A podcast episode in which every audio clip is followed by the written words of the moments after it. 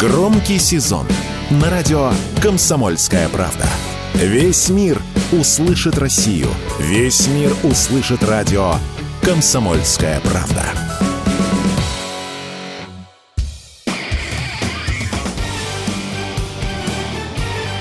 Говорит полковник. Нет вопроса, на который не знает ответа Виктор Баранец. Итак, как вы знаете, совсем недавно Финляндия каким-то форсированным темпом вошла в состав НАТО. Тихая, красивая, трудолюбивая, неагрессивная по отношению к России страна. Но ее в НАТО втянули и на поводке, и в американском наморднике. Как убеждали финнов, зачем нужно вступать в НАТО? Вы знаете, мы вас прикроем от этого медведя российского своими зонтиками противоракетной, противовоздушной обороны. В конце концов, у НАТО есть ядерная. Вступайте в наш колхоз, вступайте. И Финляндия, которая любила ездить э, в Россию, покупать халявный бензин, вообще горюче-смазочные материалы и многое другое. Финляндия, которая покупала у нас за бесценок дрова, а точнее лес, в том числе высококачественный, все-таки решилась и вошла в НАТО. И вроде бы надо было ждать, что это будет полный кайф. Финляндия защищена, но тут началось. Во-первых, обломались экономические связи с Россией. К чему это привело? Это привело к тому, что даже прикордонные населенные пункты Финляндии стали нищать, потому что туда езжущая Россия, наезжавшая Россия отдыхать на рыбалку, отдыхать и так далее, они перестали приносить в казну этих э, городов, весел деньги. И эти приграничные поселки финские стали нищать. Дальше Россия Россия, в общем-то, сказала, что этот канал, который уже много лет э, соединял Финляндию и Россию, который позволял вывозить продукты через канал э, в Балтийское море, все, Россия сказала, фигушки, но самое страшное даже не в этом. А сейчас просто американцы пришли, финское правительство говорит, ребята, два процента внутреннего валового продукта, будьте добры, куда? В натовский общак.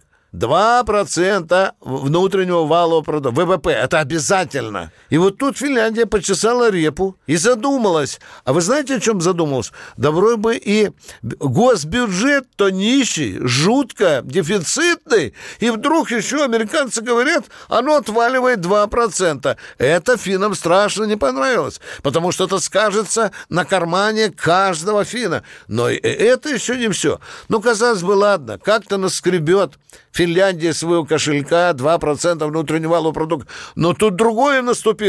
Тут сказали американцы, американцы сказали, финны, а ну у вас там много танков, пушек, снарядов, вертолетов, а ну быстренько по несколько десятков дел. Они говорят, финны, извините, у нас и так армия полудохлая. Она у нас такая, мебельная. Она карликовая, у нас армия. Какие танки? Нет, приказано. И финны тоже стали отгружать на Украину это оружие, фактически себя обезоруживая. Но и это еще не все.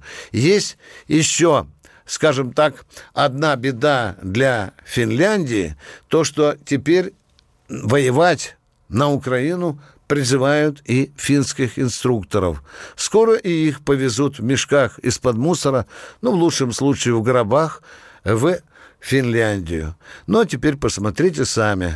А теперь недавно, еще недавно финское правительство клялось и божилось, что ни одного военного объекта, ни одной военной базы иностранной на территории Финляндии не будет. Фигушки, фигушки. Уже приехали, как вы думаете, кто? Хозяева приехали и уже таким волчьим взглядом выискивают объекты, где не поставят станции противоракетной обороны, объекты противовоздушных, где не будут присаживать свои самолеты и так далее. А это, а это, это тоже деньги, это большой экономический ущерб, потому что придется выделять большие площади, на которых вместо американских самолетов могли бы растить леса. И, может быть, там была какая-нибудь шахта. Финляндия жутко прокололась, жутко прокололась, надев на себя латы НАТО. Виктор Баранец, радио «Комсомольская правда», Москва.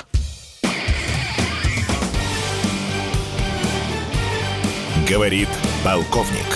Нет вопроса, на который не знает ответа Виктор Баранец.